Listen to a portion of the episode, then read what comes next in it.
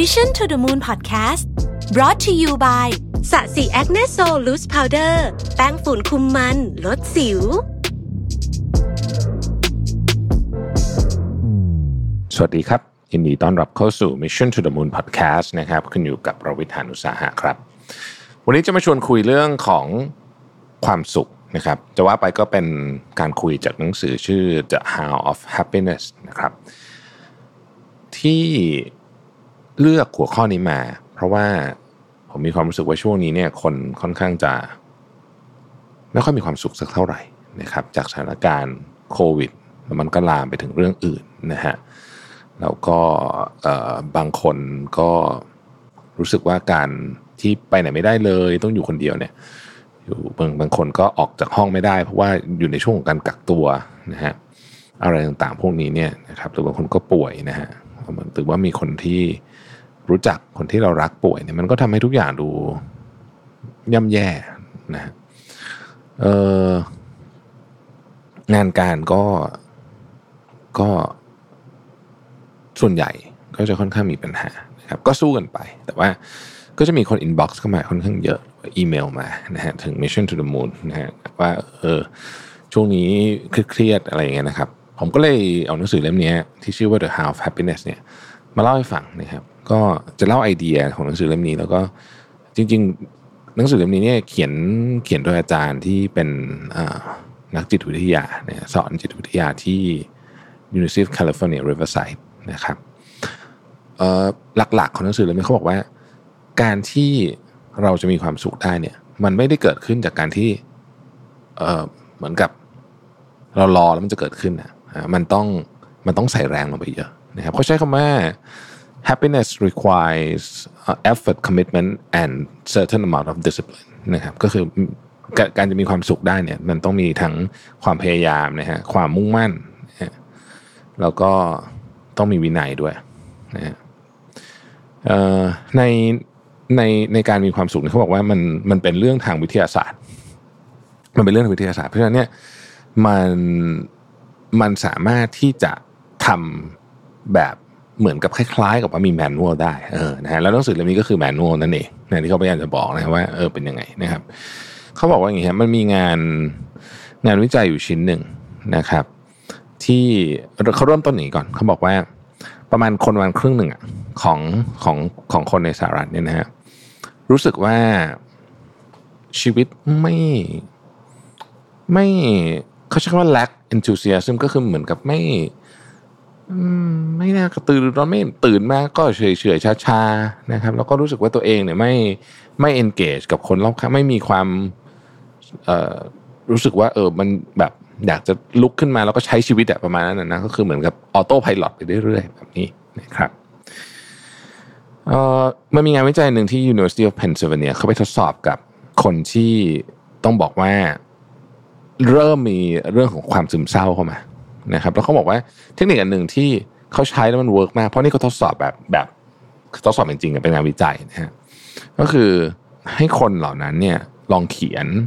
สิ่งที่มันรู้สึกว่าเป็นเรื่องที่ดีที่เกิดขึ้นเนี่ยสามอย่างนะครับ ซึ่งเราอาจจะเคยได้ยินไอ้ไอเขียนสามอย่างเนี่ยในหนังสือหลายเล่มนะฮะเอ่อผมรู้สึกว่าก็ดีเหมือนกันคือผมก็เขียนบ้างไม่เขียนบ้างบางวันก็ลืมนะฮะเขียนบ้างไม่เขียนบ้างเออมันอาจจะดูแบบชี้ซี่นิดหน่อยอะพูดตามจริงนะแต่ว่า ผลวิจัยเนี่ยมันออกมาว่าคนประมาณสักเก้าสิบสี่เปอร์เซ็นต์ะที่ทำนะครับ รู้สึกว่าพอทำไปเป็นลองเทอมทำได้ต่อกันนานๆเนี่ยนะครับ มันช่วยทำให้เขาเนี่ยมีมีความโล่งใจมากขึ้น อาจจะไม่ได้รู้สึกแบบถึงขั้นว่ามีความสุขเพิ่มขึ้นมาก แต่รู้สึกว่ามันไม่มีอะไรหนักๆอยู่เยอะแล้วนะครับ ทีนี้คำถามก็คือว่า แล้วความสุขมาจากไหนนะครับ งานวิจัย ในปี 2001 นะครับ โดยผู้เขียนนะครับ แล้วก็เพื่อนร่วมงานของเขาเนี่ยนะฮะบอกว่าความสุขเนี่ยมันมี3 factor เลยนะฮะอธิบายในเชิงวิทยาศาสตร์ครับ ค่าเปอร์เซ็นต์เนี่ยเป็นค่าประมาณนะอันที่หนึ่งคือตัวสถานการณ์นั้น เช่นคุณสมมติคุณได้เลื่อนได้เลื่อนตำแหน่งแล้วกันนะฮะนี่คือสถานการณ์เนาะ หรือในขณะเดียวกันถ้าเป็นความสุขติดลบก็คือสมมติคุณรถชน อันนั้นก็คือสถานการณ์เหมือนกันก็บอกว่าสถานการณ์เนี่ยเกี่ยวข้องกับความสุขของคุณเนี่ยสิบเปอร์เซ็นต์ความสุขหรือไม่สุขของคุณเนี่ยสิบเปอร์เซ็นต์นะครับอันที่สองเรียกว่า set point นะฮะอันนี้คือคอนเซปที่ว่าระดับของความสุขของคนเนี่ยมันจะมีค่าอยู่ค่าหนึ่งนะฮะตราบใดที่เราไม่ได้เปลี่ยนค่านี้เนี่ยเดี๋ยวสักพักหนึ่งระดับความสุขของเรามันจะกลับมาอยู่ที่ตรงนี้ใหม่เสมอนะครับ อันนี้ มาจากหลายเรื่องพันธุกรรมก็เป็นส่วนหนึ่งนะครับคำว่า set point of happiness เนี่ยมันมันมีงานศึกษาวิจัยเรื่องนี้จริงๆเลยนะที่บอกว่า สมมติว่าคุณเจอเรื่องร้ายๆในชีวิตเช่นออุบัติเหตุนะครับ ถึงขั้นว่าสูญเสียวัยวะอย่างนี้เลยนะ สมมติว่าแบบสูญเสียวัยวะอย่างเงี้ย หรือคุณถูกลอตเตอรี่รางวัลที่หนึ่งร้อยล้านนะครับพอผ่านไปสักระยะหนึ่งเนี่ยระดับความสุขของคุณเนี่ยถ้าถูกลอตเตอรี่แน่นอนคุณต้องขึ้นถูกไหมคุณอุบัติเหตุคุณต้องลง แต่ในที่สุดแล้วเนี่ยมันจะกลับมาอยู่ที่เดิม ถ้ามันมีเส้นอยู่เส้นหนึ่งอันนั้นแหละคือ set point นะครับซึ่งการเปลี่ยน set point นี่แหละ ที่จะทำให้เราอะตัวเราเนี่ยมีระดับความสุขที่เพิ่มขึ้นนะครับอันสุดท้ายคือตัวเขาเรียกว่า intentional activity อันนี้ 40%นะครับ intentional activity ก็คือสิ่งที่คุณทำหลังจะเกิดเรื่องนั้นแล้วขึ้น เหตุการณ์เกิดขึ้นใช่ไหม คุณทำตอบสนองกับมันยังไงเนี่ย อันนั้นน่ะประมาณ 40% นะครับ เพราะฉะนั้นพอเรามี framework อันนี้ปุ๊บเนี่ยเราก็เริ่มลงไป เราก็เริ่มลงไปดูในรายละเอียดมากขึ้นนะครับเขาบอกว่าไม่มีใครบนโลกใบนี้นะที่เกิดมาพร้อมกับมีความสุขตลอดเวลา คนที่มีความสุขเนี่ยต้องสร้างมันขึ้นมาด้วยตัวเองทุกวันนะต้องสร้างขึ้นมาด้วยตัวเองทุกวันนะครับ ซึ่งเขาบอกว่าความสุขเนี่ยมันมีมันมีความเชื่อที่ผิดๆอยู่หลายอัน เช่น มันต้องค้นหา เหมือนกับว่า มันวันนี้ฉันยังมีความสุขไม่ได้หรอก ฉันต้องมีพรุ่งนี้เมื่อเรือนนี้เมื่อฉันมีอะไรเพิ่มมากขึ้นนะนี่คืออันที่หนึ่งนะครับเขาบอกว่าอันนั้นเป็นอันที่หนึ่งแล้วเป็นอันอันที่คนเนี่ยเหมือนกับอาจจะตกหลุมพรางเยอะที่สุดก็ว่าได้นะก็คือว่ามันต้องมันต้องมันอยู่ข้างหน้ามันต้องมันมันเหมือนแบบกล่องสมบัติอะวันนี้ฉันยังหาไม่เจอฉันก็ยังไม่มีนะฮะอันนั้นคืออันที่หนึ่งอันที่สองนะครับเอ่อ คนจำนวนมากเชื่อว่า เราต้องเหมือนกับต้องเปลี่ยนสถานการณ์ เปลี่ยนที่เปลี่ยนคนที่อยู่รอบข้าง อะไรแบบนี้เราถึงจะมีความสุข อันที่สามคือ ความสุขเป็นของที่มีก็มีไม่มีก็ไม่มี อันนี้คือสิ่งที่เขาบอกว่าเป็นความเชื่อที่ผิดนะฮะสิ่งที่น่าสนใจไปกว่านั้นก็คือว่า สิ่งที่เป็นเขาเรียกว่าเป็น major life event นะเรื่องใหญ่ๆ เช่นเรียนจบ นะฮะแต่งงานอะไรพวกนี้เนี่ยเหตุการณ์หนึ่งเหตุการณ์อันนั้นน่ะวันนั้นหรืออะไรอย่างเงี้ยนะมันส่งผลต่อความสุขของเราเนี่ยไม่เยอะ ไม่เยอะอย่างที่เราคิดนะครับเหมือนกับการซื้อรถแพงๆหรืออะไรแบบเนี้ยก็ไม่ได้ส่งผลหรือบ้านหลังใหญ่ๆนะครับไม่ได้ส่งผลต่อความสุขของเราเยอะขนาดนั้นนะครับมีงานวิจัยชิ้นหนึ่งที่เขาไปติดตามคนตั้งแต่เรียนมหาวิทยาลัยเนี่ยหมื่นสองพันคนนะฮะหนึ่งเก้าเจ็ดหกนะครับตั้งแต่อายุประมาณทักสิบแปดเนี่ยแล้วก็มาวัดความสุขกันตอนผ่านไป อ,อ,อีกยี่สิบปีนะฮะสิ่งที่น่าสนใจก็คือว่า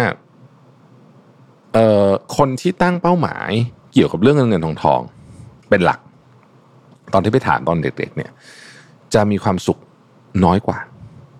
น้อยกว่า เหตุผลเพราะว่าการโฟกัสกับเรื่องเงินทองเยอะเกินไปเนี่ยทำให้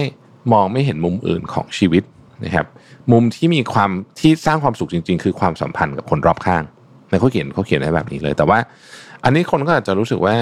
เอ๊ะมัน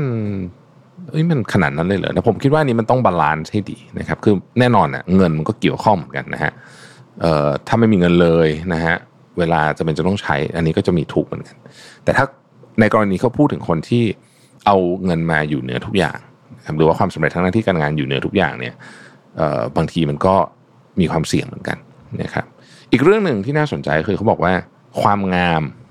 แบบภายนอกอะ นะฮะอันเนี้ยก็ไม่ได้ช่วยให้คุณมีความสุขยาวเช่นกันนะครับเขาไปศึกษา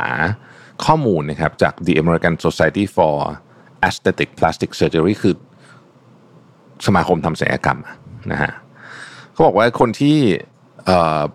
ทำศัลยกรรมเนี่ยนะฮะมีแนวโน้มที่จะต้องทำอะไรสักอย่างกับตัวเองเนี่ยทุกปีเหตุผลเพราะว่า ความรู้สึกดีจากการทำศัลยกรรมหรืออะไรพวกนี้เนี่ยมันอยู่แป๊บหนึ่ง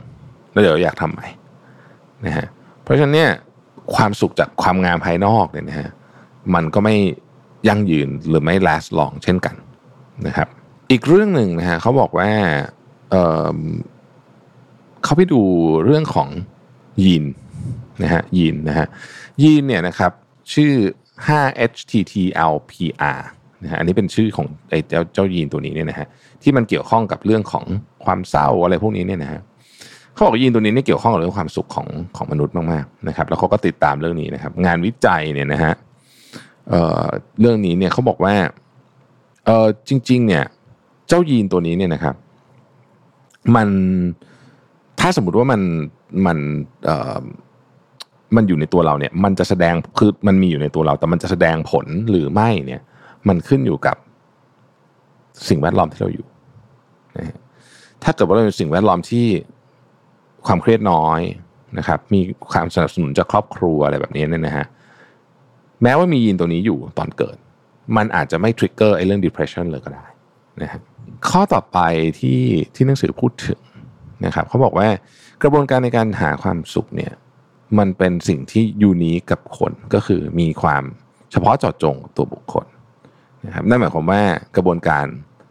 ของคนอื่น ถ้าเราไปฟังมาอาจจะไม่เวิร์กกับเราก็ได้คำถามก็คือมันยูนิคยังไงนะครับเขาบอกว่า 1. ความต้องการของคนไม่เหมือนกัน 2. ความสนใจไม่เหมือนกัน 3. value หรือว่าคุณค่ากับสิ่งที่เราให้ไม่เหมือนกัน 4. ทรัพยากรไม่เหมือนกัน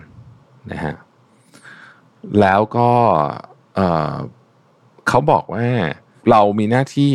นะในการรับผิดชอบความสุขของเราเองดังนั้น สิ่งที่ต้องทำก็คือต้องหากลยุทธ์นะฮะต้องหากลยุทธ์ หายังไงนะครับหนึ่งเขาบอกว่าให้หาก่อนเลยว่าอะไรที่เราทำให้เรามีความทุกข์ต้องรู้อันนี้ต้องหลีกเลี่ยงนะครับ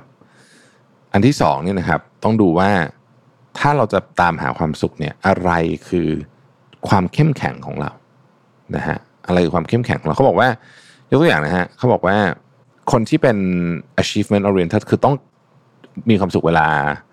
เวลาชนะหรือว่าได้อะไรสักอย่างเนี่ยนะครับ ก็อาจจะสามารถหาความสุขได้จากการแข่งขัน ซึ่งมันมีเยอะมากการแข่งขันเนี่ย สมมติว่ายกตัวอย่างเช่นเล่นกีฬาก็ได้นะฮะคนที่คนที่มีความสุขจากการเหมือนกับ achieve เขาเรียก achievement oriented เนี่ยก็อาจจะชอบเล่นกีฬาที่ที่มันสามารถวัดผลแล้วก็แข่งขันได้นะครับในขณะเดียวกันคนที่มีความสุขจากความเป็น creative person คือเป็นมาสายความคิดสร้างสรรค์เนี่ยนะฮะ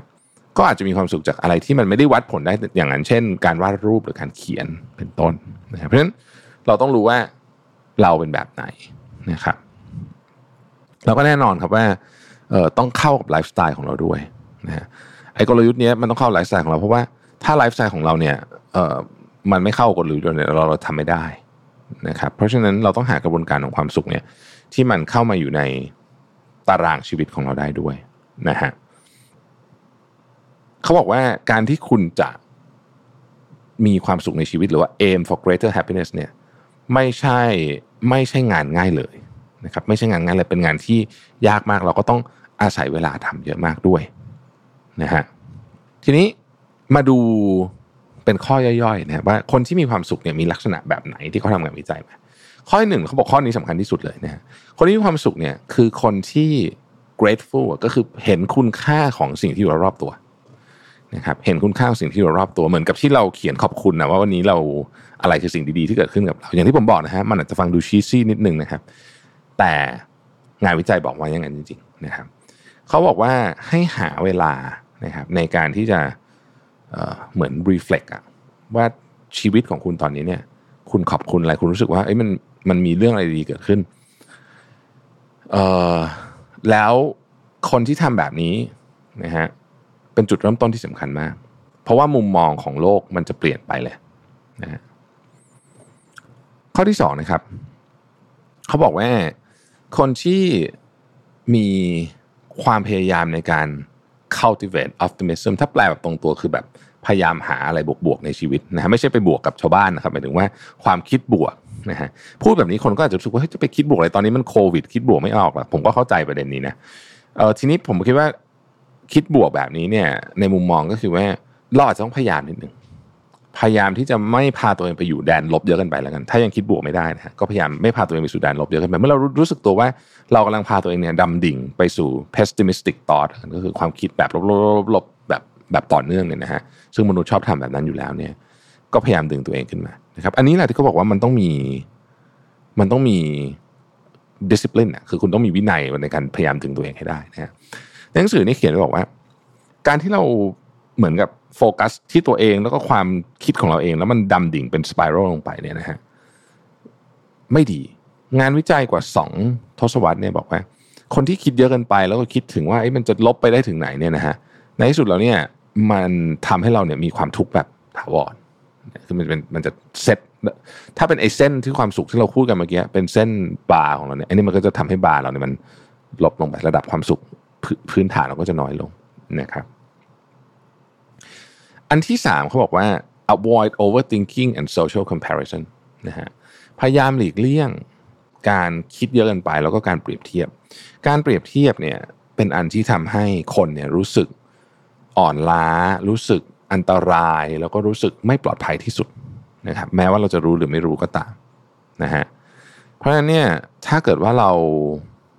เริ่มเปรียบเทียบกับคนอื่นปุ๊บเนี่ยเราต้องมีกระบวนการหรือพูดง่ายๆคือต้องมีสติรู้ตัวนั่นเองนะครับข้อที่สี่คือเขาบอกว่าการลงทุนกับความสัมพันธ์ อาจจะเป็นการลงทุนที่ดีที่สุด คนที่มีมีความสัมพันธ์กับคนอื่นเนี่ยถ้ามีความสัมพันธ์ที่ดี สิ่งที่มันตามมาคือคนเหล่านั้นจะมีเมตตา มี act of kindness นะครับพอมีเมตตาปุ๊บเนี่ยนะฮะความรู้สึกอันนี้เนี่ยการการทำดีหรือความมีเมตตาต่อคนอื่นเนี่ยมันช่วยลด ความรู้สึกผิดความเครียดนะครับ อาการไม่พึงประสงค์ต่างๆนะฮะได้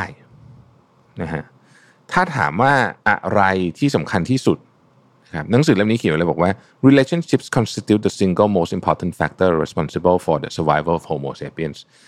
ความสัมพันธ์ระหว่างคนอื่นเนี่ยคือสิ่งที่สำคัญที่สุดที่จะทำให้พวกเราอยู่รอดเลยนะนะฮะข้อต่อไปนะครับ เขาบอกว่า physical activity นะฮะหลายอย่างเนี่ยช่วยให้ social relationship ดีขึ้น โดยเฉพาะการได้กอดสัมผัสตัว อันนี้มีงานวิจัยที่ Penn State เลยบอกว่า การที่เราได้กอดคนอื่นบ่อยๆเนี่ยทำให้เราเนี่ยเเพิ่มภูมิคุ้มกัน ลดความเครียดนะครับ ลดความเจ็บปวดนะฮะแต่ตอนนี้ทำไม่ได้ใช่ไหมเพราะว่าตอนนี้มัน โควิดเนี่ยนะฮะอันนี้ก็จะเป็นสาเหตุหนึ่งก็ได้นะที่ทำให้เรา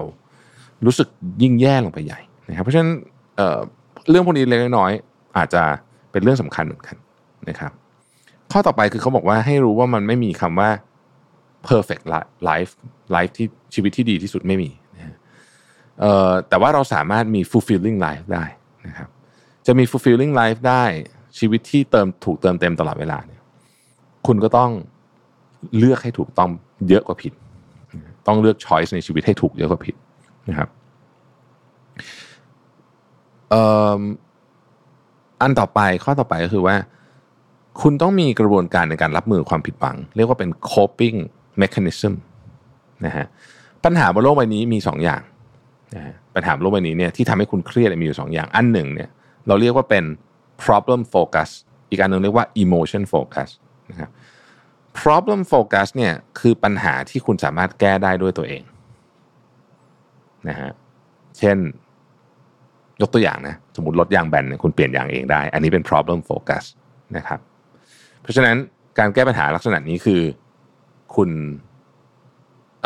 เข้าไปควบคุมมันอะก็จัดการมันนะฮะแก้ปัญหาไปนะฮะอาจจะเรียกได้ว่าเป็นปัญหาที่เราควบคุมได้ก็ได้ emotion focus เป็นอีกแบบหนึ่งมันเกิดขึ้นจากสถานการณ์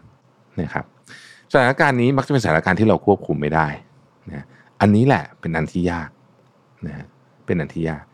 เวลามี